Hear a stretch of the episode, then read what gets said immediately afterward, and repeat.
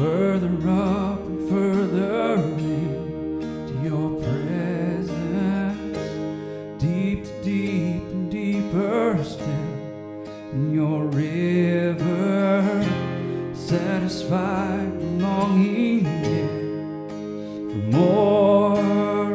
Welcome to Further Up and Further In. I'm Amy and I'm here with Michelle.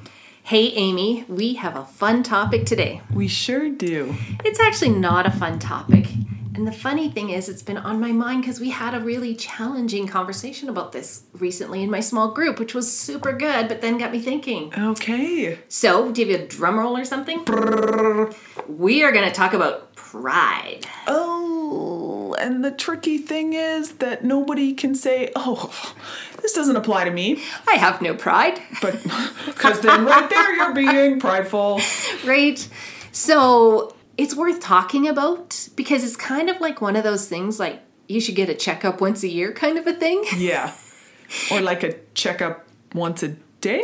Probably, week, right? Hour? It's one of those like dust on the piano things, and I've probably used that analogy on here before. It's like, yeah, I dusted the piano last week, but today the sun is shining in and you can see it's got a film on it again. Why? Because we live in a world where there's dust. It's true. As I was waiting for you to arrive and just enjoying the sun, I looked over at the piano and I was like, hey, there's the dust she talks about. Okay, so we're recording this on October 5th, and I just want the listeners to know that I'm waiting to dust the piano until the day my company comes for Thanksgiving. Nice. Like, you got to have efficiency in these things. Yeah. I don't know if we need to have efficiency in dealing with pride. I don't know. But, you know, the dust on my piano analogy, yeah. You've seen it with your own eyes. I have. So, yeah. So, pride, huh? Yeah. We're talking about it in our small group because we're going to work on a study that's by Francis Chan called Letters to the Church. And he starts off with, man, whenever we address where there's challenges or we want to grow in something, it's so easy for us as humans to slip into like this prideful, contemptuous, man, if I was in charge, I would have all the answers posture. And so his first video is just beautiful in his exhortation to humility. But man, did we ever have a good conversation with our small group. And so I've been thinking about it for the rest of the week. And in our small group, we ended up having this conversation where we were vulnerable with each other and said, this is one of those things that other people will see in you before you see it in yourself. Oh, yeah, for sure. Because, I mean, the lie of pride is like, oh, no, I am right in this, and I am doing good, and other people are not. And it's about yourself. So you can really get blinded easily in that. And so we bravely, vulnerably, and it was a really beautiful time as we finished up our group, we gave each other permission to, you know, not be like, well, that was prideful, smack up the side of the head, although you could if you needed to. Yeah. But it's like permission to check. Where's that coming from? Are you feeling like those sorts of things? Yeah. A permission to be faithful to each other in, you know, setting off the alarm sooner than later. One of Francis Chan's analogies, like, you need someone else will notice before you. And he's like, you know how you try to check your own breath, you breathe into your palm to see if your breath stinks, you actually can't tell. And he said, so it is with pride. Other people are going to notice first. So when we were talking about it afterwards, it's like, do we actually already do this in our small group? And I was like, well, actually, no, I would never just say, you know, man, your breath stinks, man, that sounds like pride. I'd be like, so did you have Caesar salad for supper tonight? You come about it in an indirect, gracious way. Indirect, because you don't want to, you know, hurt someone's feelings. But as we talked about how significant pride is, we realized that in our group, which has developed a high level of trust, we've been together for a while and worked through some stuff, that no, actually our fierceness and our determination that we wouldn't let the enemy have a foothold here would be enough that we would do the holy awkward of, feel free to call me on this. So pride took Satan out of heaven. Yeah. Adam and Eve eat the apple. Don't say me what to do. I mean, that's rebellion with nuances of pride. I'm the God of my own life. Yep. Pride is at the root of all offense.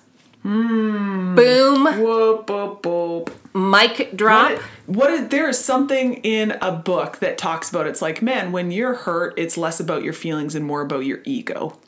Or what is, but there's a Yeah, I have this little book. It's like 40 pages long, and I love this book. It's by Timothy Keller called The Freedom of Self-Forgetfulness. It was for one of my leadership classes, and I think of the thousands of dollars I've spent on my degree and resources and books, and it's this 40-page book that has made the biggest impact on me. Yeah. And he says in that book, our feelings can't be hurt. It's the ego that hurts, my sense of self, my identity. Ah, yes, there it is. And I just remember, like... Stop the presses. I think you Snapchatted me, and then when I read it, I was like... You know, it's like, scoot your chair back from the desk and just sit there like, are you kidding? What? No, and I had to like, but my feelings do get hurt. I might be more sensitive than some people. Yeah. And he just is like, your feelings are your feelings. They can't get hurt. Feelings are an expression of a feeling, right? Mm-hmm. It's not your feelings that are hurt. It's the underlying stuff. And I was like, it is so funny how one sentence can be one of those like trajectory changes in your life. So when that feeling of being offended comes, if you shift the question to why are my feelings that can't be hurt? Yeah. Why are they hurt? What is really going on here? What is the underlying thing? Mm-hmm. Man, as soon as you use the word ego, the gloves are off. It's like,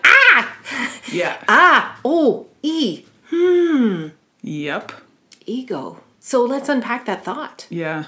How do we, because, okay, you and I've also talked about this. Here we go. False humility. Oh, goodness. It's disgusting.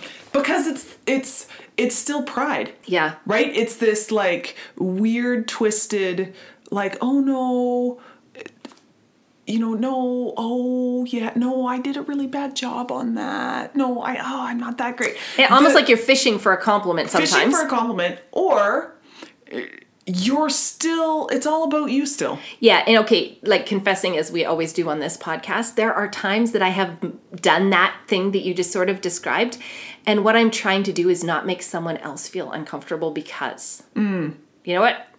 If my accomplishment here is going to make you feel uncomfortable, shame, disconcerted, you're actually going to not respond to me nicely. So I'm actually going to downplay it. Yeah. And then what am I doing? Yeah. Self-protecting. Yep. Right? And it's pride is one of those weird things because it shows up in so many different facets. Mm-hmm. That, right, we all, when we think of like, oh, that's a conceited, proud person, we all have this like caricature of that. Mm-hmm. But when we really break it down, when Holy Spirit kind of highlights the areas of pride in my life, I don't show up like that. It's like true. Little fragments of something, right? Yeah. And in the false humility, sometimes in the experiencing of shame, the flip side of the coin of that is pride. Mm-hmm. Right? And in rebellion, pride. Yep. In control, pride. It shows up everywhere. It just shows up stinking everywhere. Mm-hmm. And what's the end result? Yeah. The end result is a wall of it's all about me, which then we're not open to hearing and being changed by other people. We're not open to hearing and being changed by Holy Spirit. It really is. It's a wall of, nope, I got it all together in all the different facets. I'm good, while I still continually think about myself. Yeah. So one of the things that kind of came up in our group discussion, we were talking about this, is there's a posture of I know better. Yeah. And we kind of noticed it everywhere.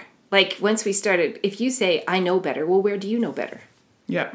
I can think of a few thoughts right off the top of my head. As soon as you said that, I was like, is this a serious question? It's a very serious question. Yeah. Like, where do you think you know better? Oh, yeah. I think I know better in lots of things. I think I know better than my spouse some days about stuff. I think I know better than certainly our government leaders. What about church leaders? What about those other parents? Mm-hmm. Like, what about those Christians? What about friends that are making poor decisions? What about your children? What about... Oh, it's endless. And so I was like, man, okay, so this is one of the reasons it's been on my mind all week. I've been a little bit like, it's super helpful for me as much as it's uncomfortable to find a catchphrase like that. Like, where? Oh, do I think I know better? And to think through and go, there's a difference between a conviction. Yeah, that's name one of the clear ones. Adultery is a terrible idea. Mm-hmm. Yeah. That's just a conviction. Mm-hmm. This is not going to take you anywhere. But it's like, how could they be so stupid? Oh, now we're into judgment. I'm sure pride and judgment go hand in hand. Right? Like, it, the nuances of, and this is why, we should talk about it so we can explore. Mm-hmm. The conversation for me half the time is just about exploring what I don't even realize. Yeah. On the other hand, it's just like such a good way to, it's humbling again to go, wow, look at that. Pride there. Well, look at that. And then but the other thing is, Amy, is that I want to partner with Jesus so badly. He doesn't show up in my pride. So he's like, how could they have done something so stupid? Immediate block of the flow of Holy Spirit to bring wisdom and reconciliation and redemption. Mm-hmm. And even when I think of, oh Lord, like, is there anybody living under a rock who doesn't know how heated and miserable and stinky all the political things are right now? Mm-hmm. And I scroll through Twitter and it's like arrogance. Yeah. And it's not that things are being said that are inaccurate, but tone is everything. Yeah. And it's just increasing division and strife and us and them. And so I've just had this tenderness in my heart all week about pride. Mm. And, I can't change all of Twitter and I can't change the whole nation. But boy, I can be like, Holy Spirit, work in me. Yeah. Make me an agent of your kingdom, which is going to, there's a scripture that says God resists the proud and gives grace to the humble. Minute I think of that one, I'm like, okay, do you want God resisting you? Yeah. Like, even if if your agenda is to bring out something good in our nation or good in a cultural issue, that's awesome. But if you're doing it with pride and arrogance, you've got God resisting you. Yeah. Well, who's going to win? Mm-hmm. In C.S. Lewis's Screwtape Letters, there's one of the letters that Screwtape is saying to Wormwood, or the other way around, I can't quite remember the people. Yeah. And I just love it because he's talking about, oh man, you can catch him in pride where all of a sudden, he's reading scripture and then all of a sudden you just drop it in his mind. Like, oh, look at you. You're reading scripture. You're doing such a good job. And then, he catches himself and thinks, oh, I'm being prideful about that. But then he's getting prideful about, that he's caught himself. And it's like, if you can just keep it going about the keeping him serious about how good he's doing in all the areas, then you've got him. And he's like, but man, the moment he takes a pause, laughs at himself, and says, oh, goodness, this is ridiculous. I'm going to bed. So it's the laughing at himself. Then you've lost him in that, right? And it's just like every now and then, it's like, man, okay, the being able to laugh at oneself, not in a mocking, derogatory way, but just in a not taking yourself too seriously. Because I think pride does come out of the taking yourself too seriously, like that you know better. Yeah. But just being able to laugh at yourself actually takes away the power of pride. I think the power in those stories is how much, when you listen to it, you can't deny it. Yeah. Yeah, I have been this person. Mm-hmm. And actually, that's not like a rocket science way out. Laugh at myself? Yeah. When you were saying that, I was thinking, another place where pride shows up, man, this is just like confessional 101 podcast here. Yeah. But it's like, man, when somebody else is really good at something I'm not very good at, I can celebrate them or I can feel uncomfortable and then start to think about what I am good at. Mm. And instead of just like, just celebrating what they're so good at and that I don't have to be. Just another one of those little hooky spots. Yeah. Insecurity and then the reaction of, well, but I can do this and they suck at that. Right? I mean, there's hooks everywhere, all over the place. Yeah. And what is the antidote? Well, the antidote is humility. Yeah. But what is that? Because I think we've done that kind of pretty poorly. Yep. We've gone to the false humility of being like, oh, no, I'm no good. I'm all, which is, that's no. Yeah. No.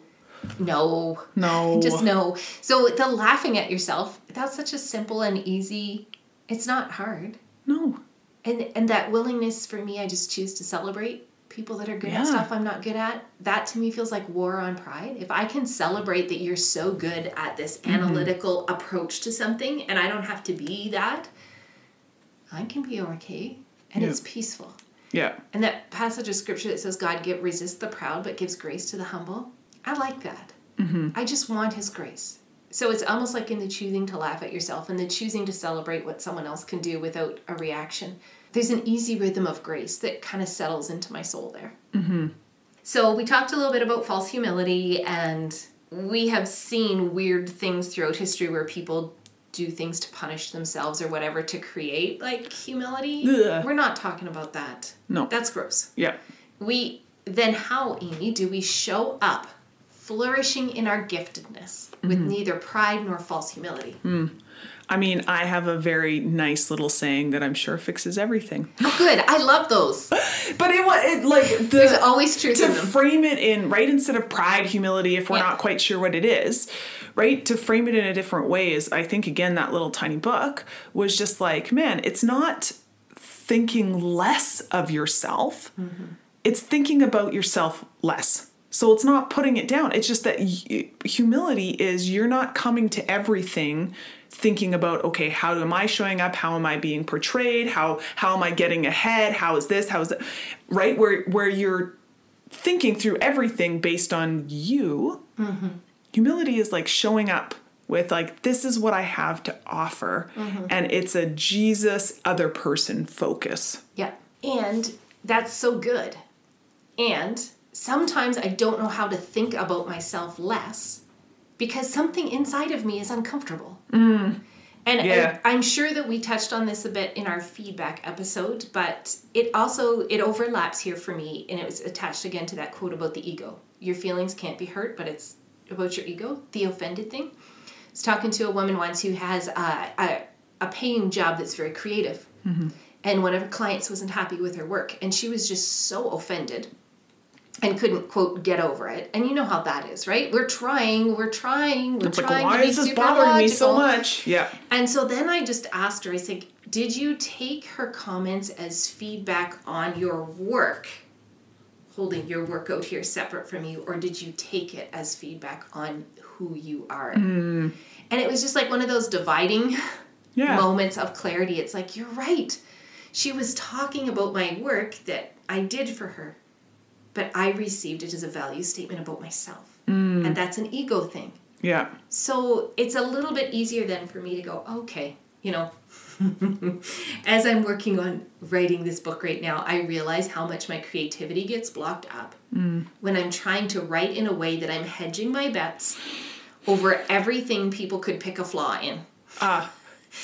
Oh, wow. When you're thinking about you. Subtle nuance of pride. Yeah. And so I was talking to my husband about this last night, because I just didn't have a really good day of writing. In fact, I deleted everything I wrote yesterday. First thing this morning, I deleted everything I wrote yesterday. Okay. I mean, it wasn't a vast amount, but it was my goal for the day, and it was crap. Yeah. So peace out. I mean, it might have been fine. It's not going to change anybody's life. I could tell. I just felt, bleh. And right, if you go back in the editing thing and delete it all anyways. Yeah. I mean, you just know. And I just said, you know, I recognize what I was trying to do was write in such a way that nobody could think I was stupid. Boom. Yeah. Like, okay, but then how do you separate that?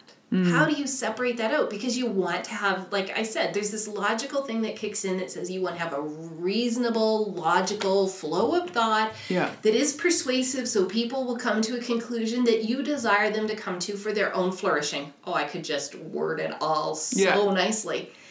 But underneath it all, I just didn't want people to think I was stupid. This is trying too hard in wrong ways, and it was blocking completely my creativity, and it sucked and was a terrible feeling and just felt flat and gross. So anyway, it's good to always confess things. There's something about naming your prideful struggle to someone else, hopefully someone who doesn't go, I've been wondering if you're ever going to catch on to how sucky you are, right? Yeah. Thankfully, he didn't do that. He did plenty affirm that I was on the wrong track, but he didn't add any extra. And by the way, you also suck at this. It was fine. But there was something about saying it out loud and acknowledging it that disarmed the power of it too. And that's humility. Confession is humility. Yep. And that's exactly it. It's taking the pride and throwing it down. Yeah. By use of humility. Yeah. So this morning I get up and I wrote again today. And it's so much better, Amy. I can actually say, dang, it's good. Yeah. And I don't feel any pride attached to it at all. I just know that with God's help, totally with the presence of the Holy Spirit breathing on me, I was able to express the same ideas in a much more really flavorful and powerful way when I wasn't trying to hedge all my bets as I wrote it. And I can say, man, that was good writing. And I don't feel any pride. I just feel delight. Yeah. And the reality is, man, I hope lots of other people read what I'm writing someday. Mm-hmm. And not everybody will like it. Yeah. That's okay. I have such a peace inside of myself that what I wrote this morning was really good. It's like having a correct framework, right? Like when we're walking in humility or, you know, confessing pride out of humility, it's just viewing things properly, yeah, right? Not the distortion of puffing ourselves up or beating ourselves down, right. Or it's just clear, appropriate, good viewpoint, yeah, of ourselves and what we bring to the table and other people. Mm-hmm.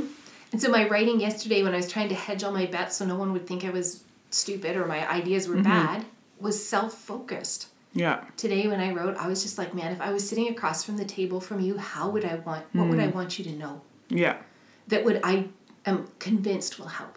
Yeah. And then it became about the person who's reading. Yeah, exactly. Less about yourself. Kind of was about the person reading yesterday to make, yeah, sure they don't think I'm dumb, right? But then where did it circle around to? Exactly, yeah, right? Circled, yeah, back around. So, man, I feel so good today, and I feel free, and I feel light, and, you know, miles to go. But it's just like such a different thing. But I needed the Holy Spirit to help me. Mm-hmm. In some ways, what we're coming down to here is we're wrestling with, not with flesh and blood. It's not even ourselves. It's like the enemy hates the flourishing creativity God put inside of us. Mm-hmm. And he would love to have us caught up in pride, mm-hmm, and self-focus and self-consciousness, mm-hmm, and offense. And then he could just block everything, yeah, right up. And we desperately need the Holy Spirit in this. Yeah. Because if we decide we're going to beat pride on our own merit, yeah, guess what? We're probably just going to solidify it because it's going to be like, look, man, yeah, I'm really beating pride. As soon as we're attaching it to like, look at our accomplishments, mm-hmm, that's a problem. And so we can't beat pride just by deciding we're going to be not prideful. We actually can't. We can't. No. And we can't beat pride by making ourselves feel better about our dysfunction, because I could have gotten together with my husband last night and framed it about all those skeptics who just won't, mm-hmm, blah, blah, blah. And we probably could have had a great conversation that reinforced my whole idea, right? That probably. I need to write it, yeah, in such a way that all those people. Yeah. And so we unknowingly even partner with each other and reinforce pride when we get together and have our little yakety yaks about those people. Yep. So what are we in charge of? Ourselves. Do we want to change the world? We really do. Yeah. But if we're going to powerfully change the world, we first have to really... You can accomplish a lot through sheer force and volume, mm-hmm, but radical transformation, reconciliation will only happen through hearts that are humbled. Yeah.